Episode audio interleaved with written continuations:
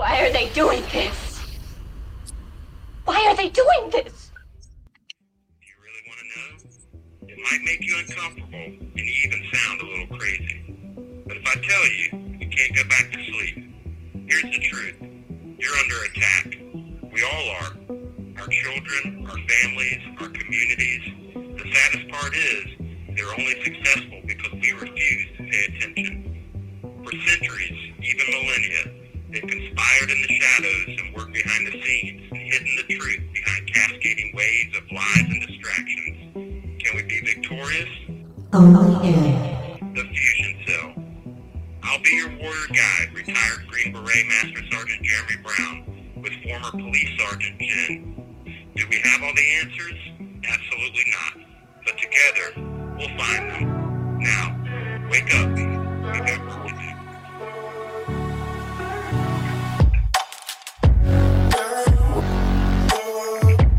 Welcome to It is October 2023, and we have Cathi Chamberlain in the house. We're going to get to that. Uh, finally, back to rules for deplorables. I know we've been off a few times, but tonight's the night, people. So we're getting back to it. Cathi, how are you? I'm good. Thanks for having patience with me, everybody. I am not a technical pro like Jen. and so uh, we really have tried. I mean, um, I, I love being on here and I love sharing stuff. And, and this past week, Jen, I've been so busy that I really was uh, kind of hoping to have technical difficulties tonight. but uh, no, I'm really, really glad to be here. But I, I've had three speeches in the past week. And um, the one thing I love about speeches is that they get me back into the news, like doing deep dives and doing research and stuff, stuff like that. So, um, I that's what I've been busy with this week. I've got so much to share, and uh, hopefully we can get on target on on on chapter ten of my book. Yeah. I think that's where we're at, right? Yes, absolutely. Uh, resistance.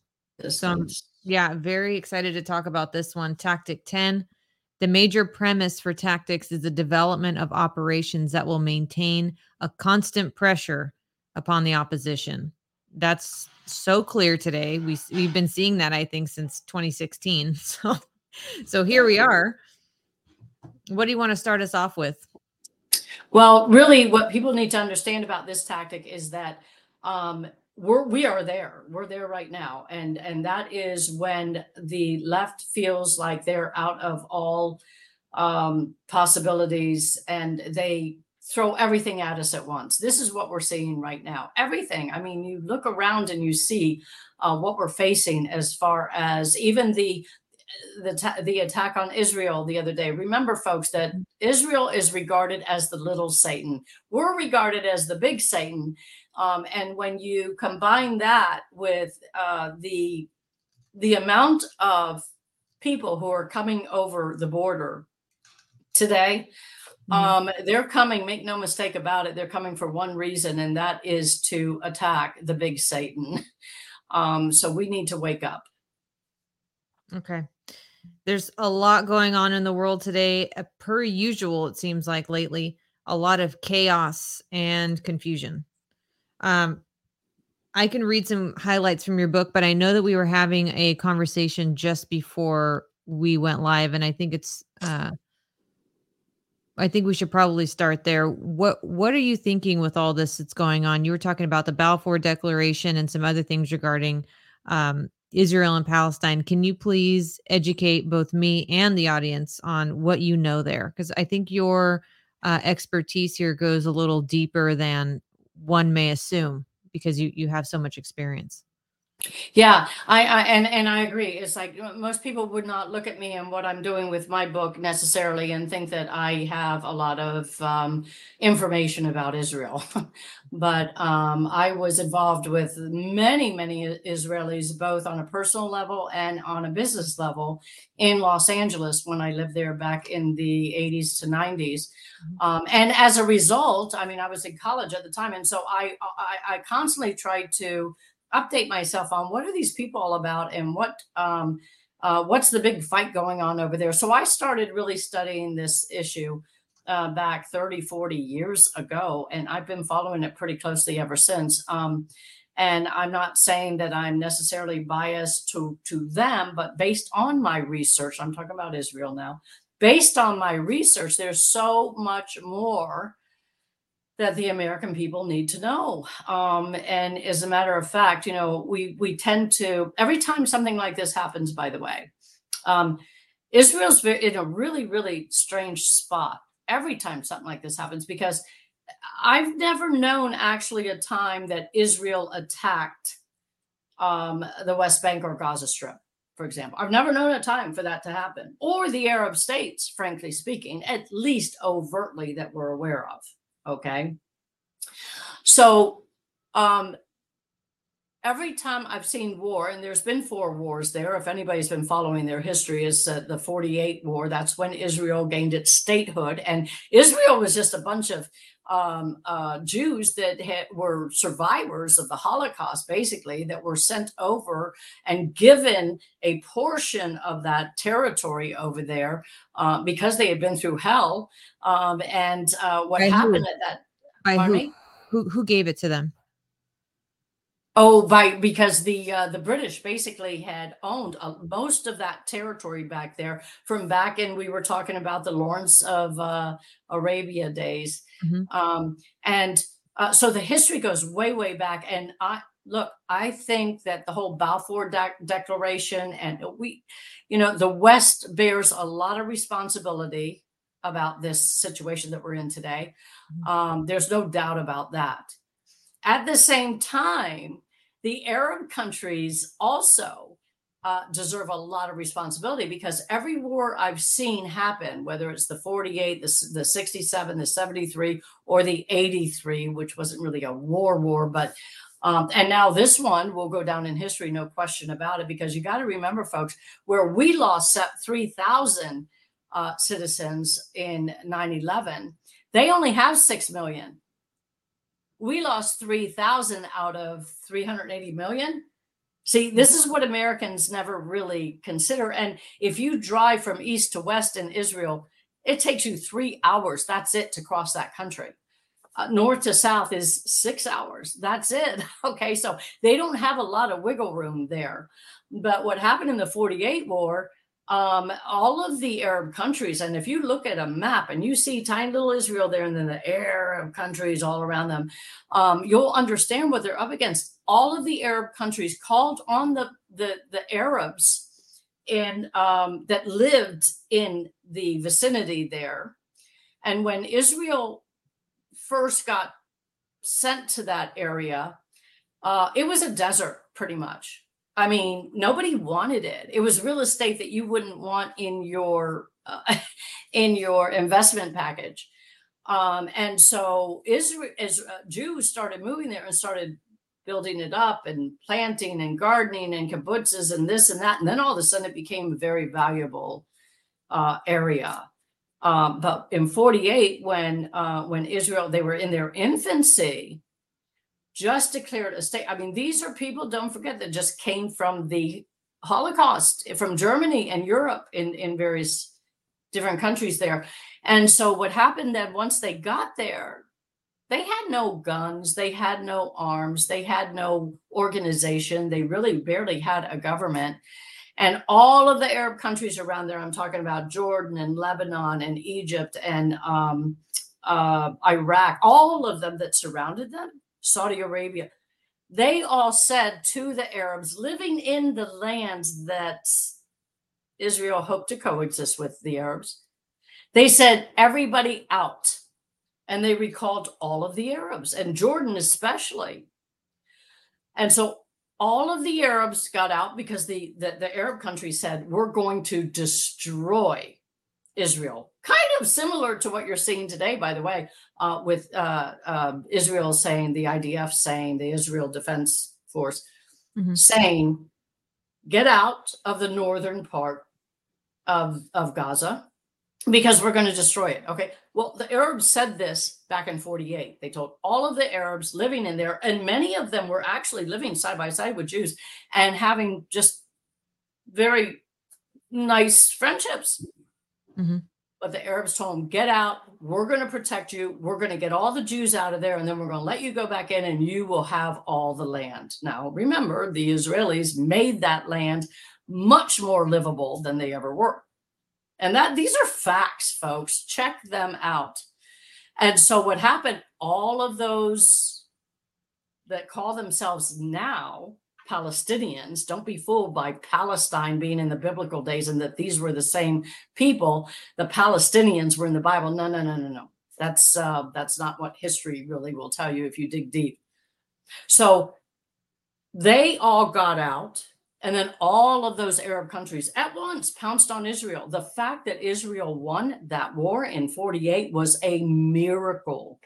It really was because they had no guns. They had no, many of them defended their country with shovels and, um, and hoes and, you know, just garden utensils basically. And so, um, but somehow they won. It's a fascinating history, really.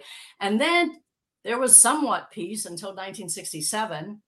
And once again, the Arabs attacked them on the Sabbath. I mean, they always pick a, just like they did just uh, last Saturday. This was a big holiday for the Jews. And they did the same thing. Every time they've attacked, they've waited because the Sabbath, as we know, Jeremy usually likes to not be doing anything on the Sabbath because he respects the Bible in its original sense.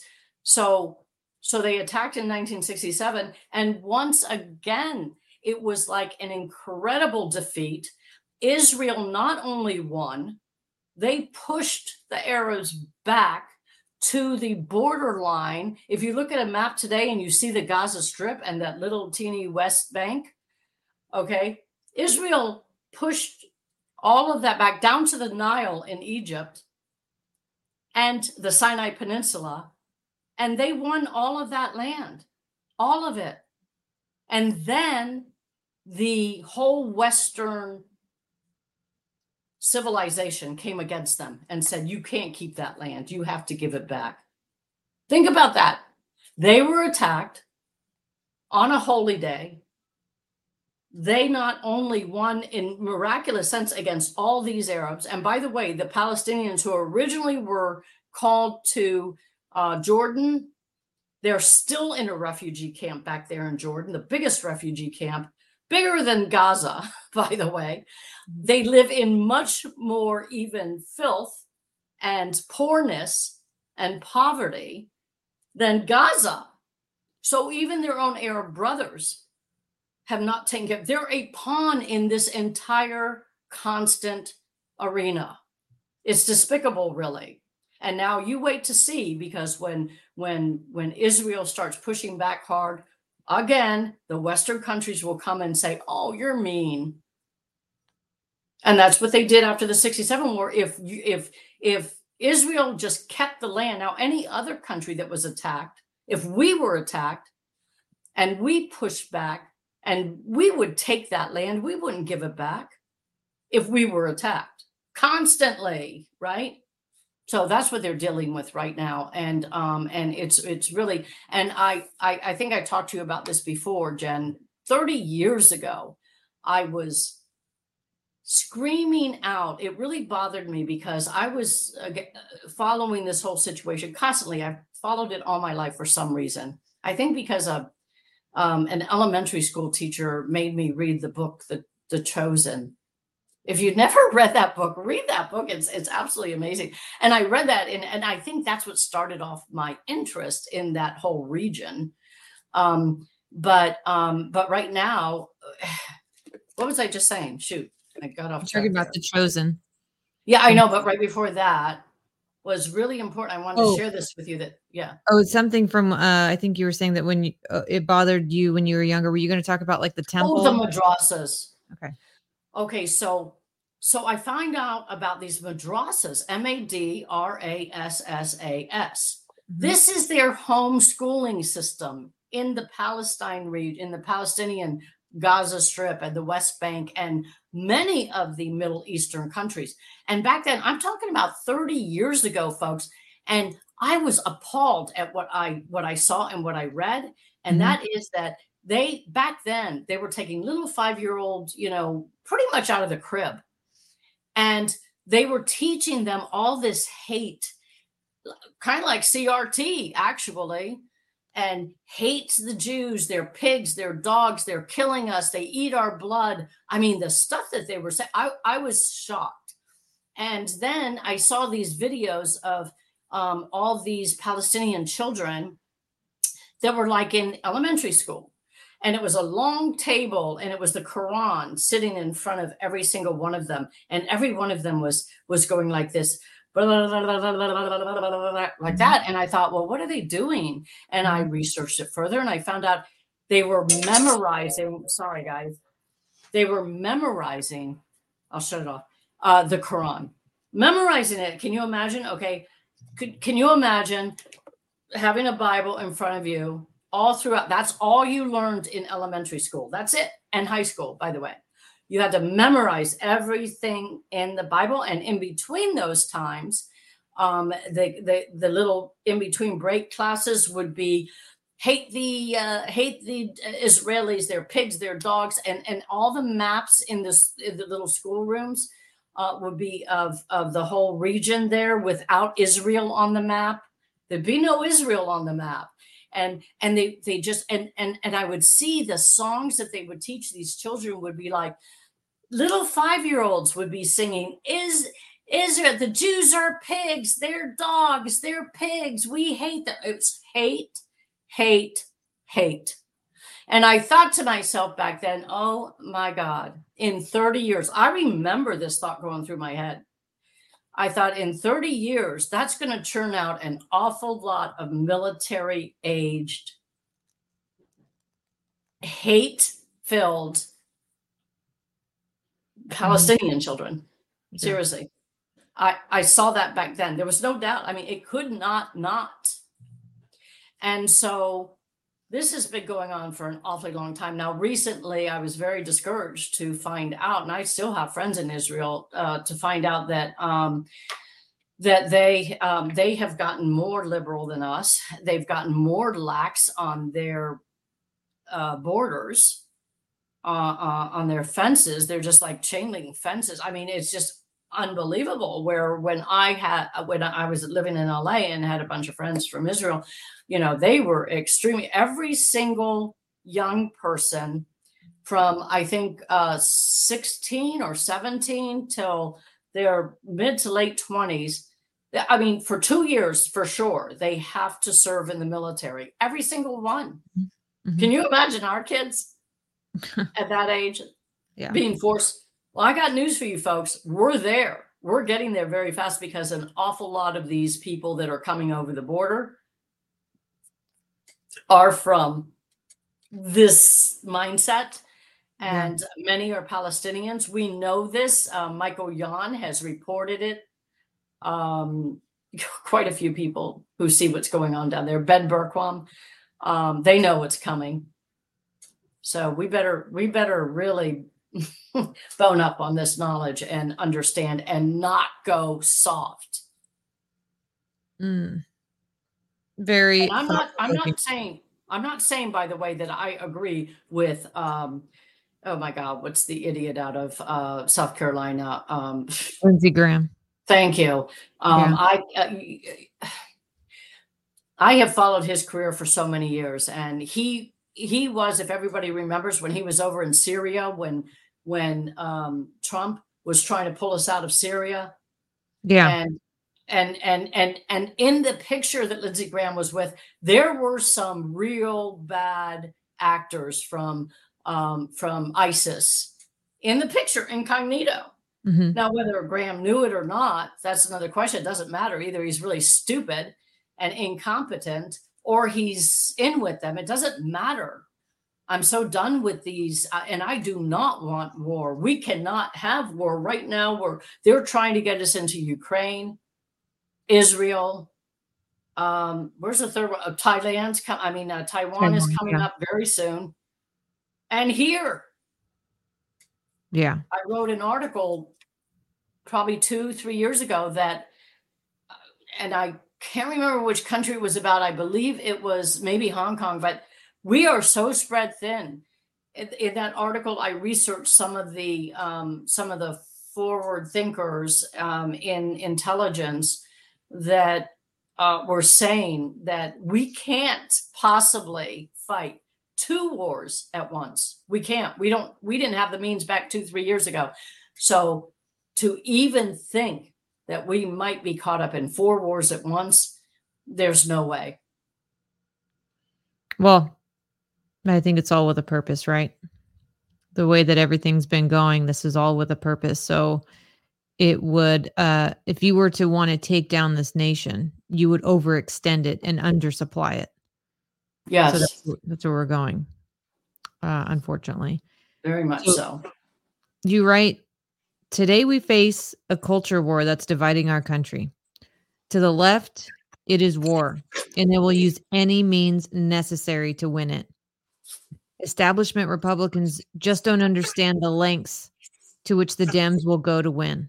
Unless and until Republicans grow some balls and learn to fight back, we will continue to have divisions within our own party. Did you write that yesterday? Or years ago? No, I think I wrote it tomorrow. yeah um and and that echoes just also what we're seeing um across the ocean as well i think but regarding the united states that hasn't changed in fact it's deepening especially with the speakership and the you know matt gaetz versus everybody else it seems like um where do you see this going Um, I'm actually encouraged, believe it or not, um, more encouraged than I've been in the last two, three years because because of what Matt Gaetz has done. okay Um, and I know a lot of people are really confused about it uh, because it doesn't make any sense to them. And I know of several very close family members that called me and said, What is wrong with the Republican Party? Who is this Matt Gaetz? He needs to be thrown out. And, you know, it's like, Oh my God, are you kidding? No, he's exactly what we need. yeah Folks, we are a very divided party. There's no question about that. But we have been for a very long time. The only difference you're seeing right now is that our half has not stepped up and tried to get our party back. Think about it. Our half is more than a half. We are the majority. The way we think, the way the um, America Firsters think, the way MAGA thinks, we are the majority. And these establishment folks have come in and infiltrated over the past couple of decades hmm and effectively gotten control over our party.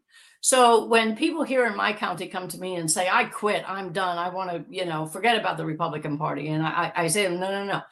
Why should we give it to them? Abraham Lincoln, this was, remember, the Republican Party was the party of Lincoln.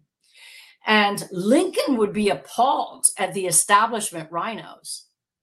There's no question about it when you read um, Lincoln's statements and his history and whatnot. Um, these guys are not following Lincoln's. We have to fight to get back the Republican Party. So, what Matt Gaetz is doing right now in the in Congress, in the House, for the speakership. Oh my God, it's incredible. I've never seen in all the times that I've been following politics, I have never seen this kind of courage. Um, and the least we can do is call. If you have not called his office or your own representative in the House, no matter what state you're in, and tell them that you are behind Matt Gaetz 100%. You need to do that because he's fighting the battle of his life. He's putting his whole career online right now. Either he wins or he doesn't. Mhm. Uh, Steve Scalise, and I I did a deep dive on him because I've always liked Steve Scalise, but he's just a nothing burger. You know, he's like very weak. We don't need weak. We need fighters right now. That's why I have my my uh, shirt on. Fight like a Flynn. Is that what Nice. it says? Yeah. Deplorable rule number one. Fight like a Flynn. And so Matt Gaetz is one of those. He fights like a Flynn. Um, so when they got Steve Cali- Scalise in there, I wanted to find out because I wasn't 100% certain myself um, how conservative he was. I was never really impressed because he kind of stays in the background, right? Um, And then when I started really researching it, I mean, the guy's got like a 54% conservative vote rating in comparison to Jim Jordan's 95%. And, and that's from Liberty House, I believe it is, but that's a very, very um, um, well regarded source. Mhm. Uh, so as as much as and I know you've said it yourself, Jen, we've gotten in these conversations before about Jim Jordan. I mean, I the first time I found out about Jim Jordan was 2010. I went to a Glenn Beck um, speech uh, event in uh, Orlando. It was Glenn Beck, it was Jim Jordan, and it was the beginning that uh, Andy Biggs. It was the beginning of the uh, Freedom Caucus and um, and I met them all, and I was so impressed because they were the fighters back then. And sometimes when you look at what they're doing today, it's very easy to say, "Well, why aren't they following through? Why aren't they doing this? Why aren't they pushing harder?" But we forget, standing in the background, that they've got a lot of pressure on them, and unless we, the people, stand behind them and push the ones who are preventing them from getting things done, we're just as at fault. So we have to give him, uh, if we want him in there, because I'll tell you, when Steve uh, Scalise, I mean, he really is a, a, a, just a carbon copy of what McCarthy was. And then we're stuck with him for years. Uh, I can't take it. You you write in here about Rich Higgins. You said a revealing memo on the resistance was written by Rich Higgins, a former Pentagon official who served in Trump's NC yeah, N, NSC Strategic Planning Office's director under then NSC director Michael Flynn. What is uh Higgins uh how does he fall in with these tactics here? Because I know that you were excited to talk about him. Um, groups assisting those wanting to transform America are fairly easy to identify. Higgins says they include the mainstream media via disinformation, academia versus via indoctrination, the resistance via infiltration, global corporatists and bankers via financial support, the left via Alinsky's tactics, the Republican elitists via caving to Alinsky's tactics, and Islamists Mhm, Exactly. whose rallying cry, quote, by their own hands, has been the declared strategy of the Muslim Brotherhood since 1991. The strategy seeks to divide American society against itself with the forced imposition of Islamist objectives on one half of American society by the other half. Please talk to me more about that. I could have written that yesterday. Yeah. although those weren't my words they were rich higgins words and he so impressed me i as a matter of fact i was in communication with him for a short while he Mhm. died a couple years ago i was so so sad because he was really an american hero in my eyes the nsc for those who don't know is the national uh, security uh, council under the nsa the national security uh, advisor i think it is uh, that was general flynn at the time and that short period of time that Flynn was in the White House, um, Rich Higgins was one of his um, advisors under him. And then when the FBI and the DOJ effectively took Flynn out of the picture, Rich Higgins stayed in. And uh, if you recall, uh, General McMaster was uh, took over for Flynn, and he was a rhino's rhino gen- general and um, and what happened then? Um, Rich Higgins saw the the the dangers of what was coming our way because um, Obama really set the stage for a friendly reach out from America to a very unfriendly Muslim hand. Mhm. And Rich Higgins saw that. And folks, if you don't know, there's I get yelled at every time I use this term, but it is a real term, useful idiots. Okay. Useful idiots were used under Stalin and Lenin. And, you know, that's anybody who would sell their souls out for money, you know, or sell their country out Mhm. um, just to get immediate gratification in whatever way they get it. Um, those people, Stalin and Lenin both called, it's attributed to both of them useful idiots. And they both said once they're done with the useful idiots, um, they'll kill them. They That's don't right. need them anymore. They only need them to overtake the country. hmm To spread their propaganda. That's all they need them for. Right. And so Rich Higgins uh, recognized that, and he wrote what's now known as the Rich Higgins memo. And you can Google that. By the way, don't forget I said that. Don't use Google. I have since found out. I mean, we all know Google sucks, okay? Yeah. And um, but but I didn't really know. I DuckDuckGo, you know, that's that sucks too. So now I have found, um, and I've confirmed that Brave, B R A V E, is so much better. And I've started using them, and I can find things so much easier um, than under Google. But at any rate, so Rich Higgins memo Okay. look that up because what he did, he was an intelligence officer and he gathered all the information about, and he tied the dots, he connected the dots between the left, um, the Democrats, the Uni Party, the globalists, the Islamists, Antifa, and really built a i write a lot about it in this chapter by the way um, because i was so impressed with it and that's why i originally reached out to him and said wow i'm i'm i'm impressed. That's really what it's all about. And what americans don't realize and especially the left especially anybody grouped into what i just named off there those groups blm mm. antifa you know mm-hmm. they have no they're useful idiots. They have no idea that oh even oh let me throw this one into the lgbtq community QIS plus plus plus, Kathy. the plus plus plus plus right exactly.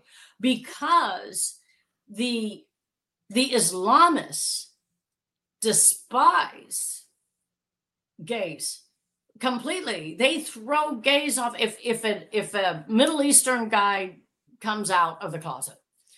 It's not like here. Yeah. those people have no tolerance whatsoever.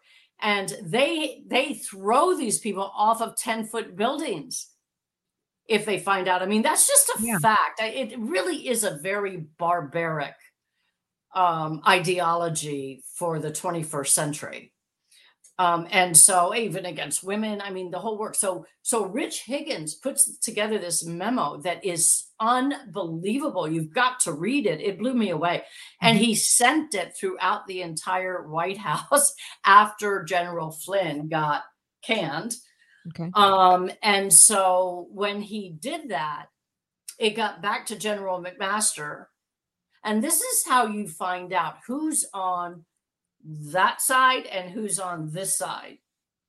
Because General McMaster immediately fired Rich Higgins when he found out he was the author of this, even though the memo was exactly on target from my education, my research, my experience, he was right on. But the left attacked it so hard, and um, and McMaster, of course, buckled to that pressure, and um, and he he was really really a disaster in the White House. Uh, that's the unfortunate thing with Trump. Has he learned? You know, is he still surrounding himself with these people like McMaster's uh, and getting rid of people like General Flynn? I don't know. I hope to God he's learned that. Uh, he just threw um, Benjamin Netanyahu under the uh, uh, under the bridge the other day. Did you see that?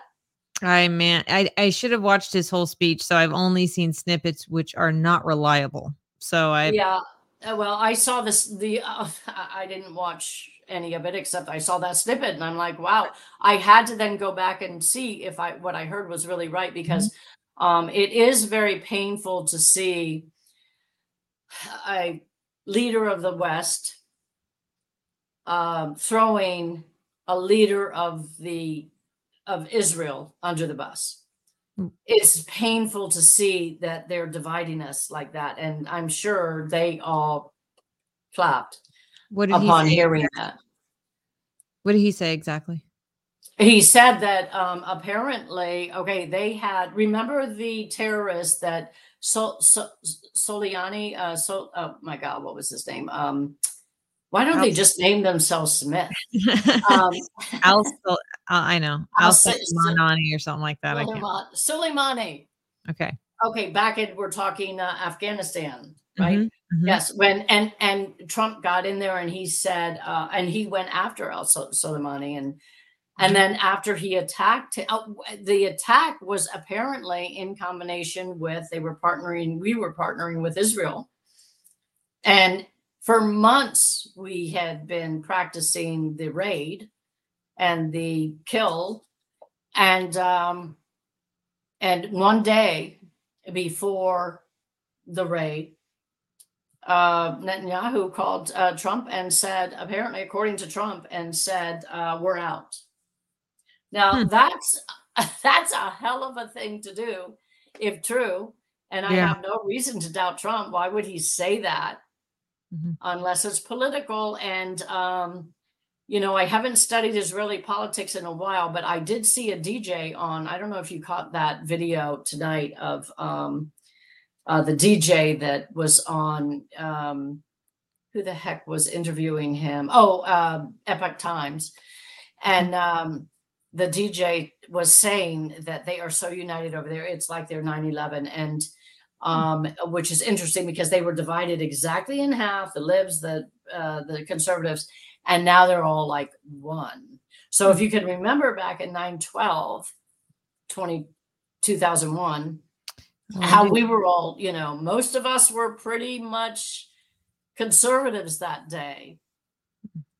So it'll be very, very interesting um, and also sad to see what comes out of this because I hate more bloodshed. I hate the fact that they have to go in there, but the the truth is, I they can't they cannot, you know, Israel throughout for 40 years, all I've been hearing from Israel is we can live side by side with the Palestinians.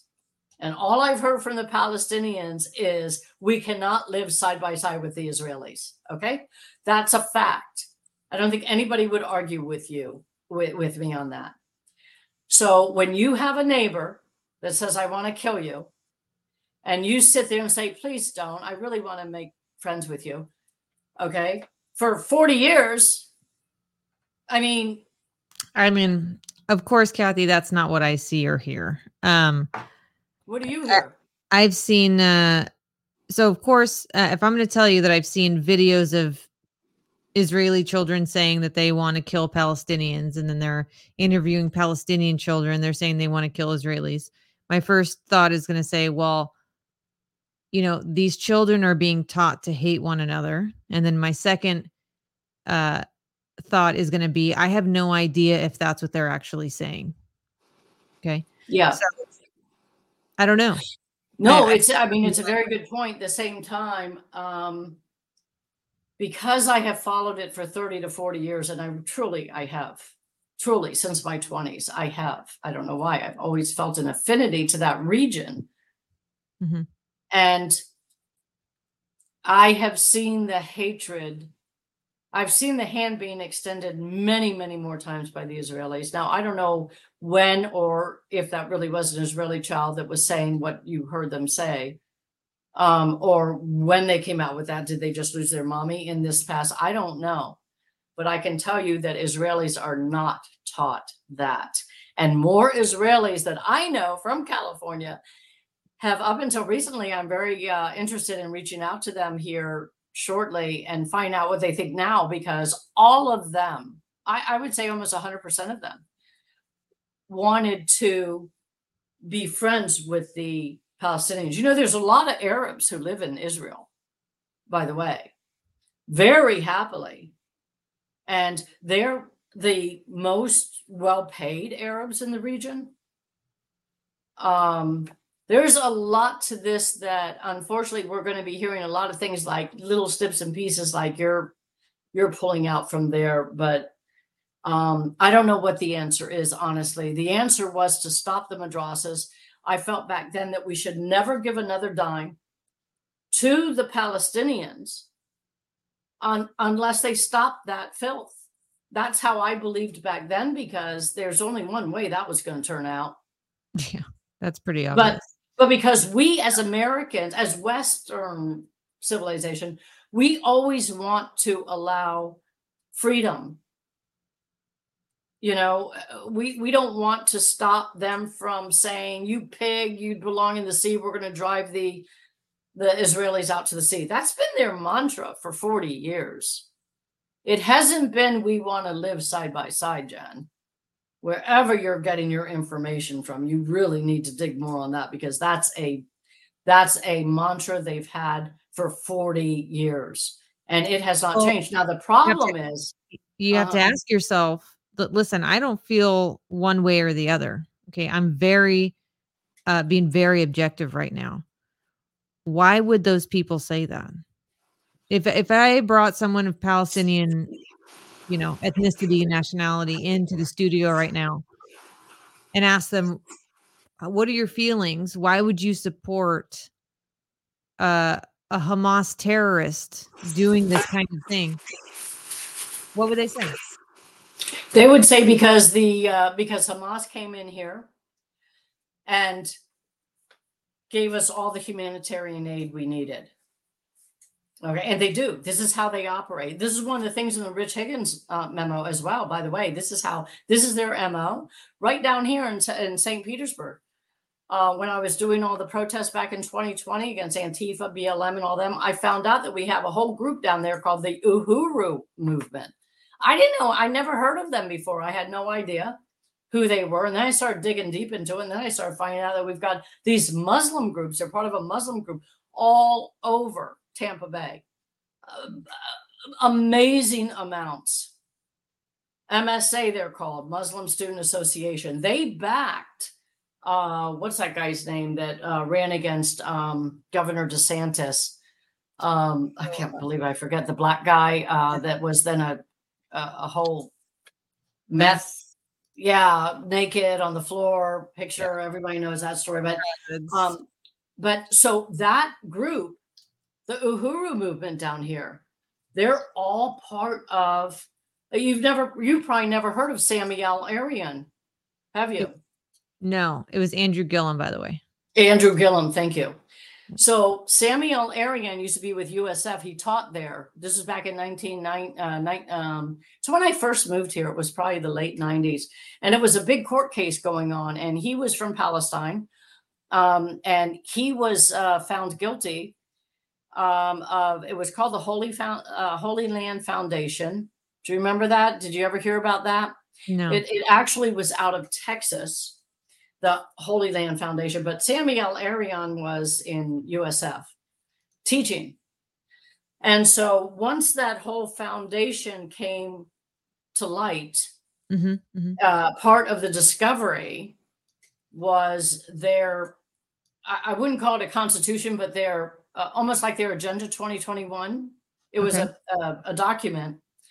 And everything it said in there were almost like what the communists outlined to take over the Western civilization. Okay. Mhm. Um, they would say take over their schools, to, uh, send all your money back to the Palestinians and to the um, to the Muslim groups back there, the uh, Muslim Brotherhood. Um, uh, be friends with the Western your Western people. Um, lie to them. Uh, gee, you have to read this. I I read the whole document.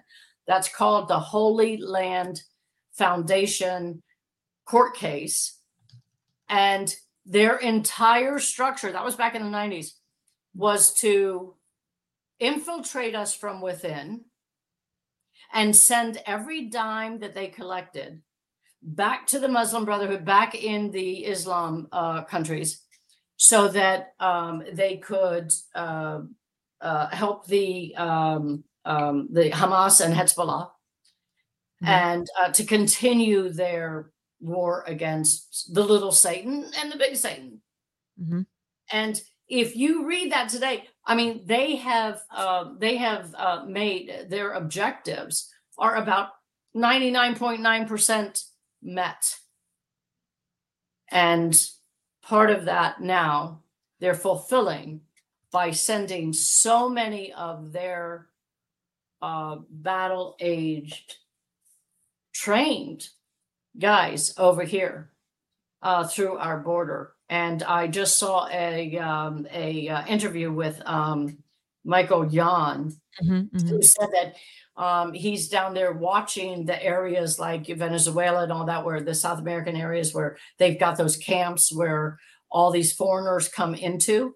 Yes. And folks, it used to take, he said, uh, a week to load the, to get a bus in, load them all up, and then send them off. At that time, and that was months and months ago, they were running about three hundred thousand.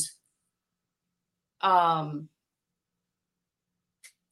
I guess it must have been a month. I'd have to recheck those numbers, but now they're up to um, a million. A million.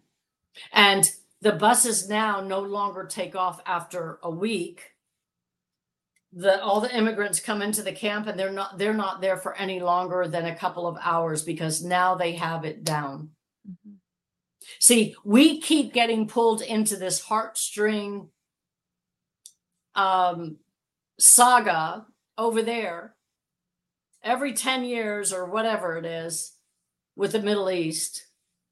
Um, and we keep saying, here's what happens. Okay, first the initial attack comes, and it's horrific. This is the most horrific I've ever seen.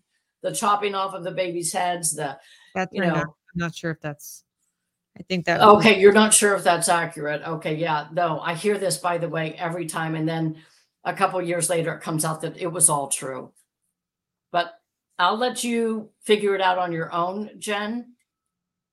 Because today, with you haven't seen the video of like inside the kibbutzes and the homes where the dogs, you've got a, a leg blown off. I mean, Mhm. and I understand what you're saying. It's almost like, what do we believe today? War is is disgusting and it's ugly, and there we really. There's no question about that. Yeah.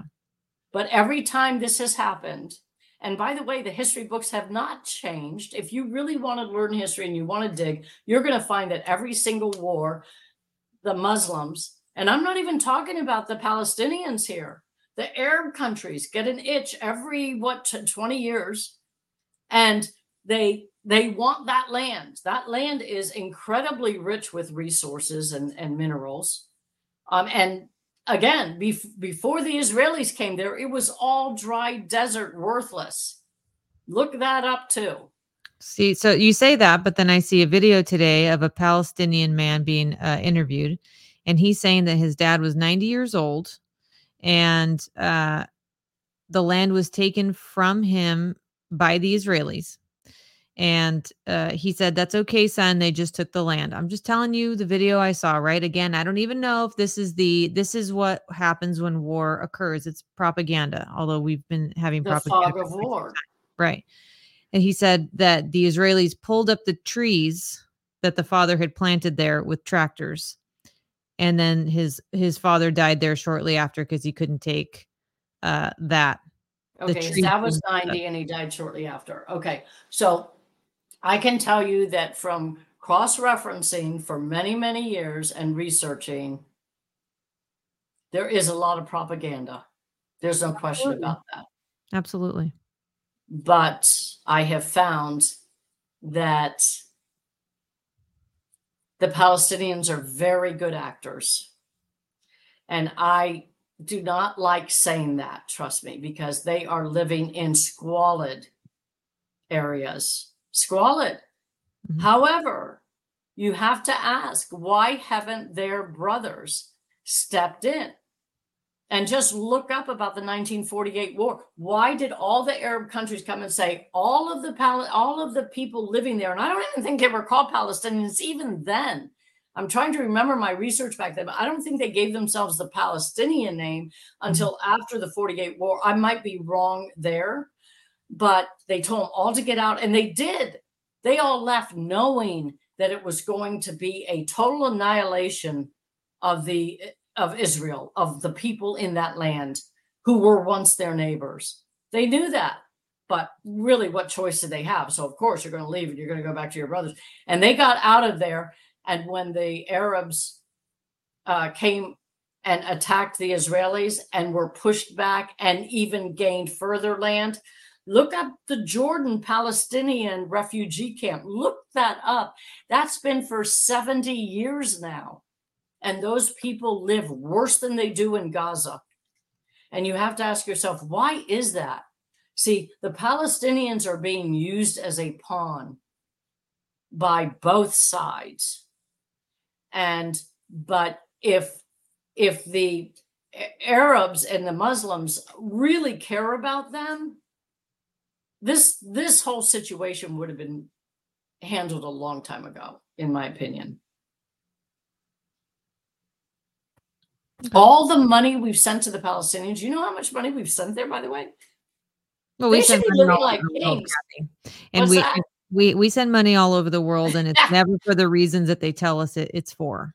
But instead know of bettering their lives, the Hamas and Hezbollah, oh, they have bettered their lives, by the way, in the humanitarian way that, and this is what the Uhuru down here did too.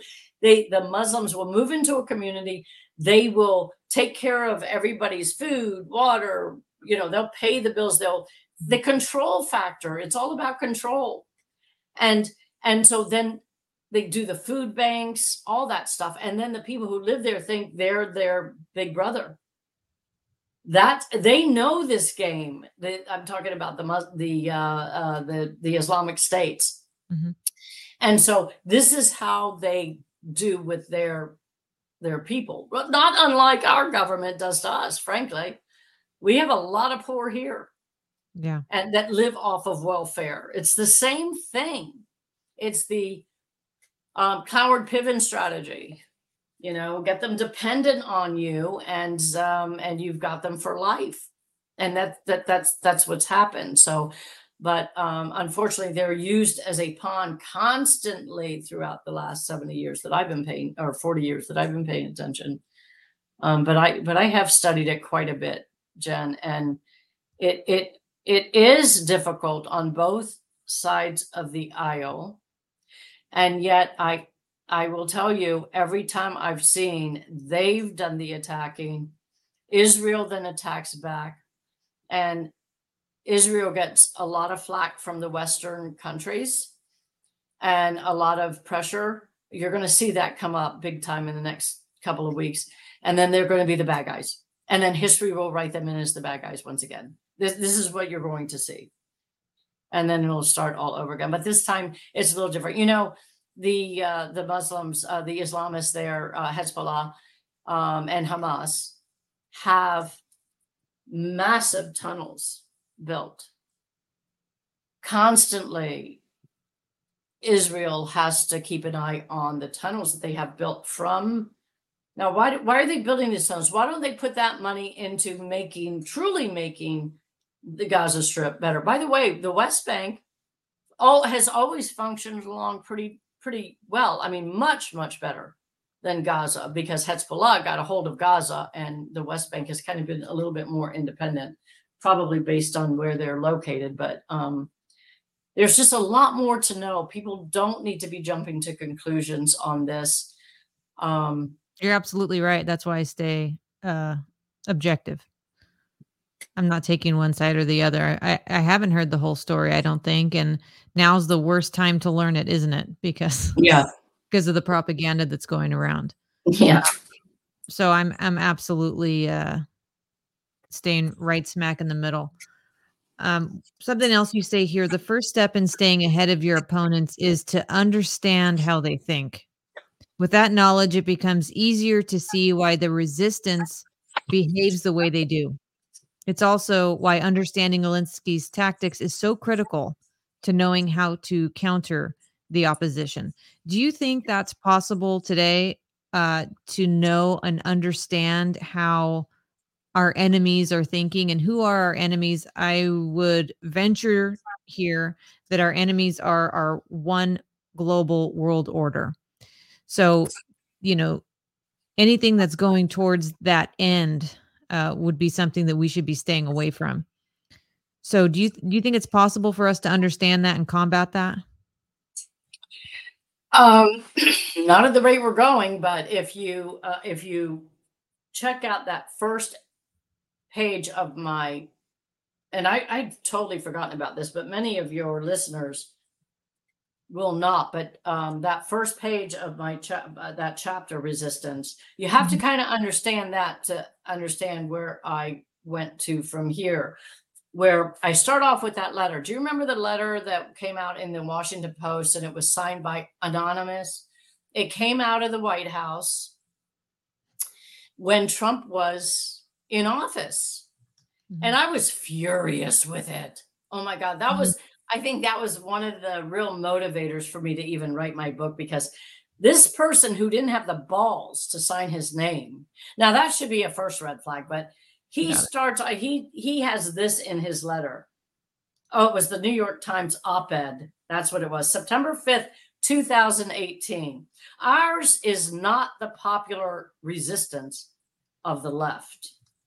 We want the administration to succeed, but we believe our first duty to this country.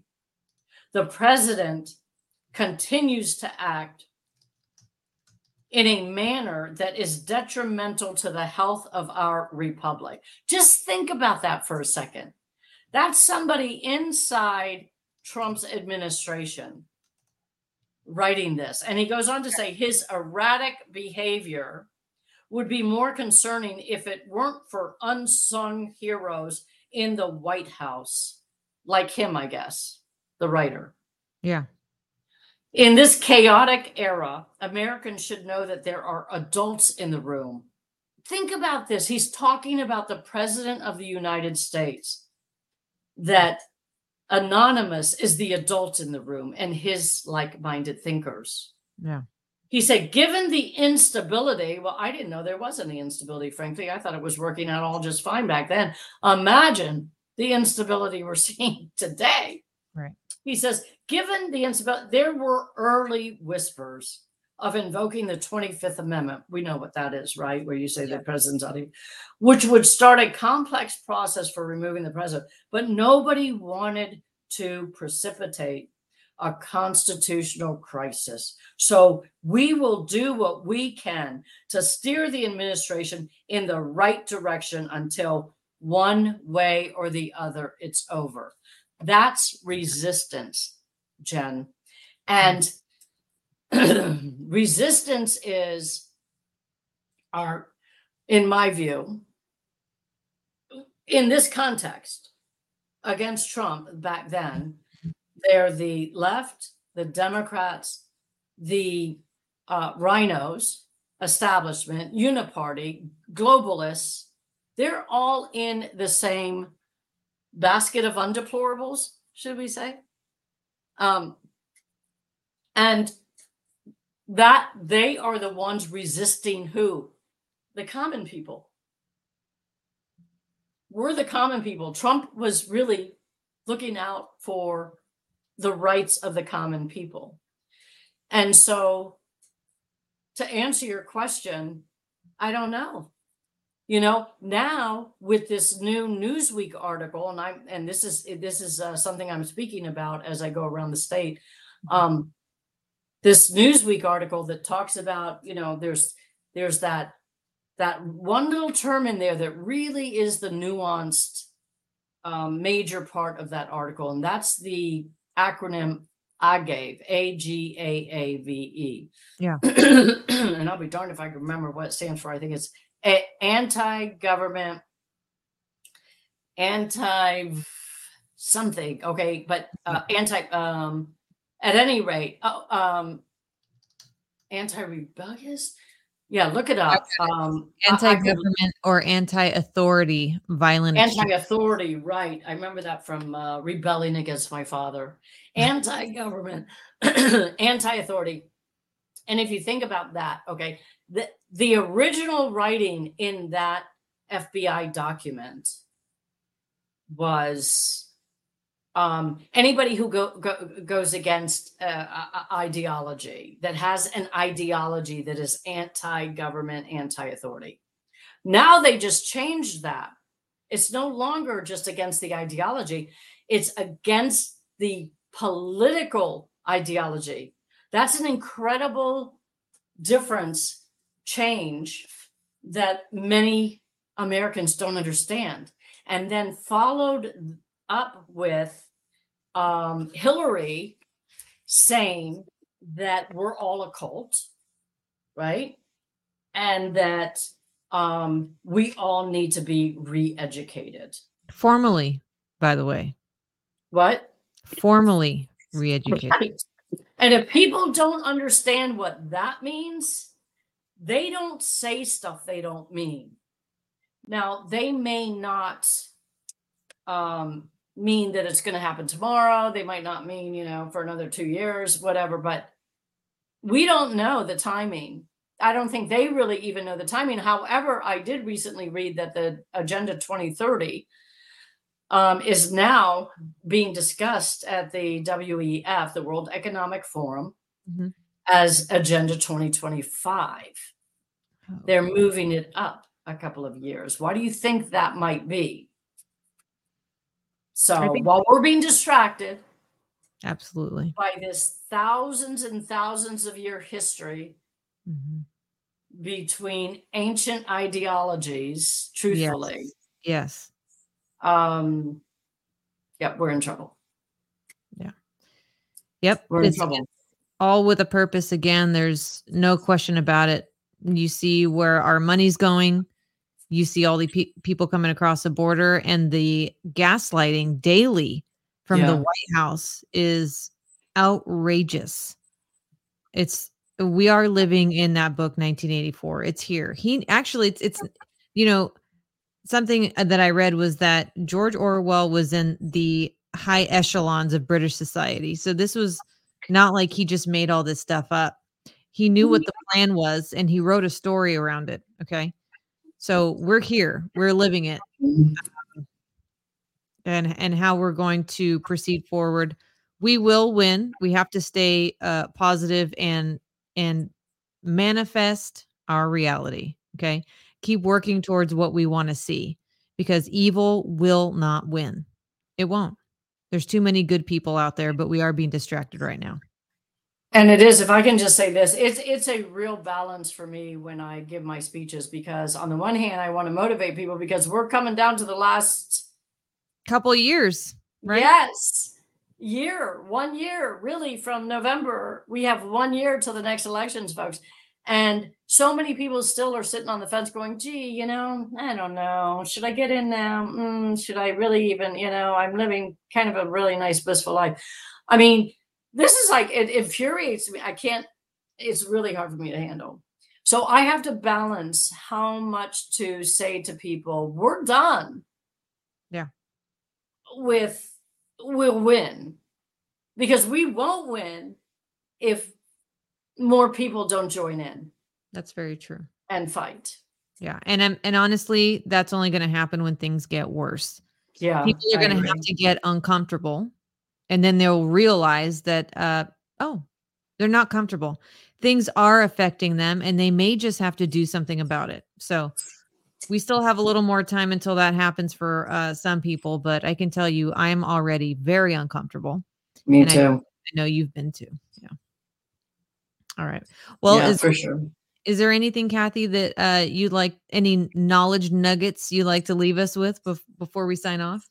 I just want everybody to keep listening really closely to the words that uh, those in our government are using right now, because from Biden to the DHS to the FBI uh, to the DOJ, they're all making these little statements that are targeting MAGA, America Firsters.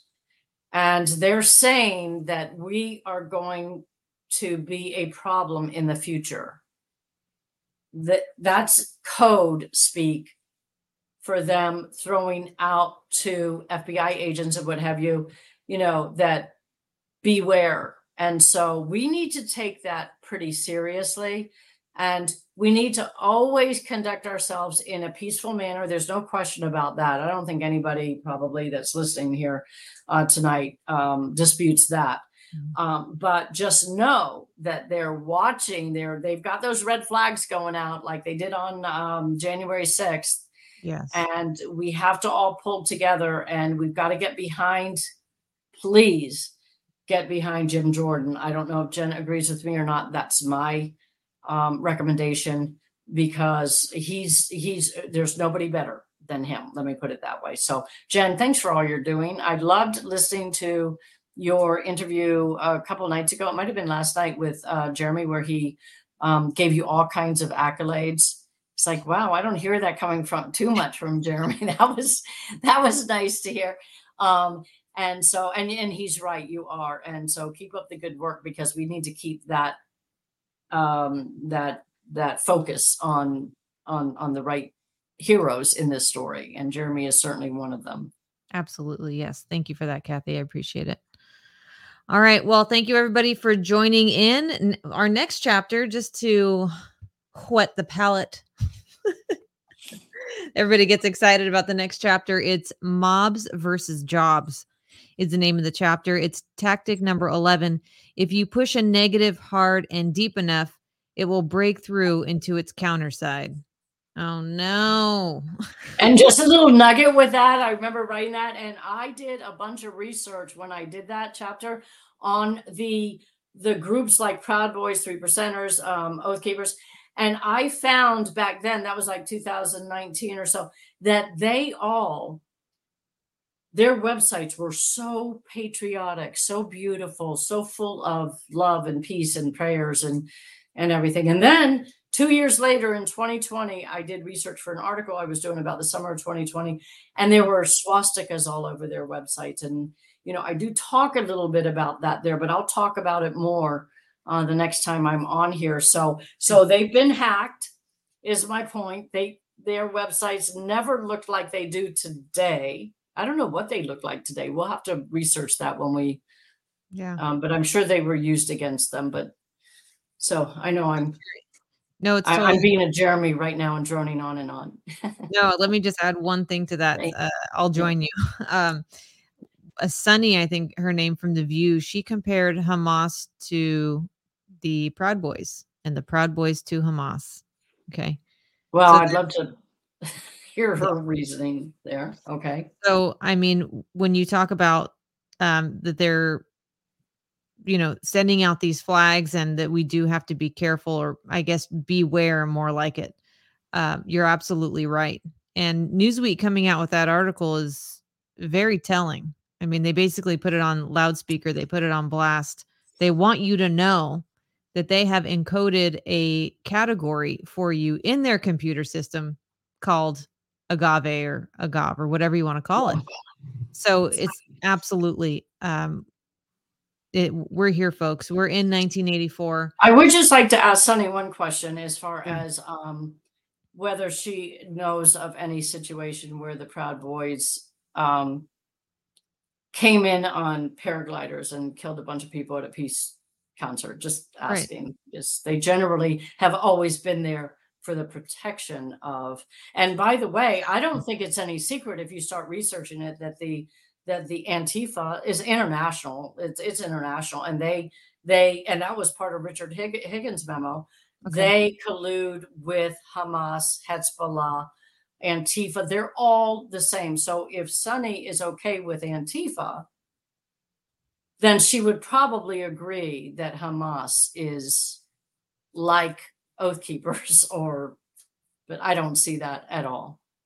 yeah uh, let me get to uh, the chat real, here real quick Cathi before we drop off um we thank you very much brave dave uh gave us some a little donation there actually a big one he says if i invite hillary clinton for halloween will my decorations hang themselves I love that. Good one, So- little money for the commissary and a coffee for the sergeant. Thank you very much. Much appreciated.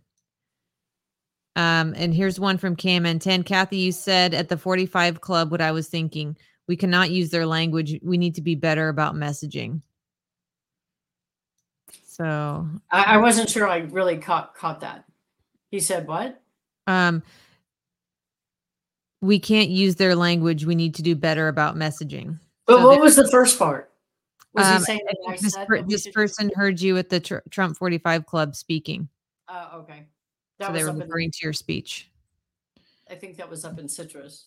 yeah i just wanted to get to those comments okay well thank you thank you very much Cathi for being here tonight i love our friday night so hopefully uh, we could do this again very soon because I'm intrigued about the next chapter already. So thank you for that. Thanks everybody for tuning in. Please hit the subscribe button if you haven't already. Give us a rumble. Please follow us on Twitter. We're trying to get to 500 subscribers, folks. I haven't ever put that out there, but I, we're almost at 400, trying to get 500 here. And that's uh, the Fusion Cell on Twitter. So thank you everybody for being here. Have a good night. And whatever you do, don't do nothing.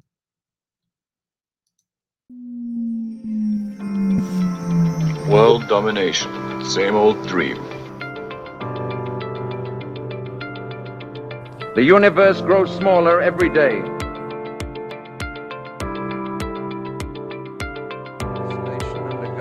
Have a new birth of freedom, and that government of the people, by the people, and for the people shall not perish from the earth.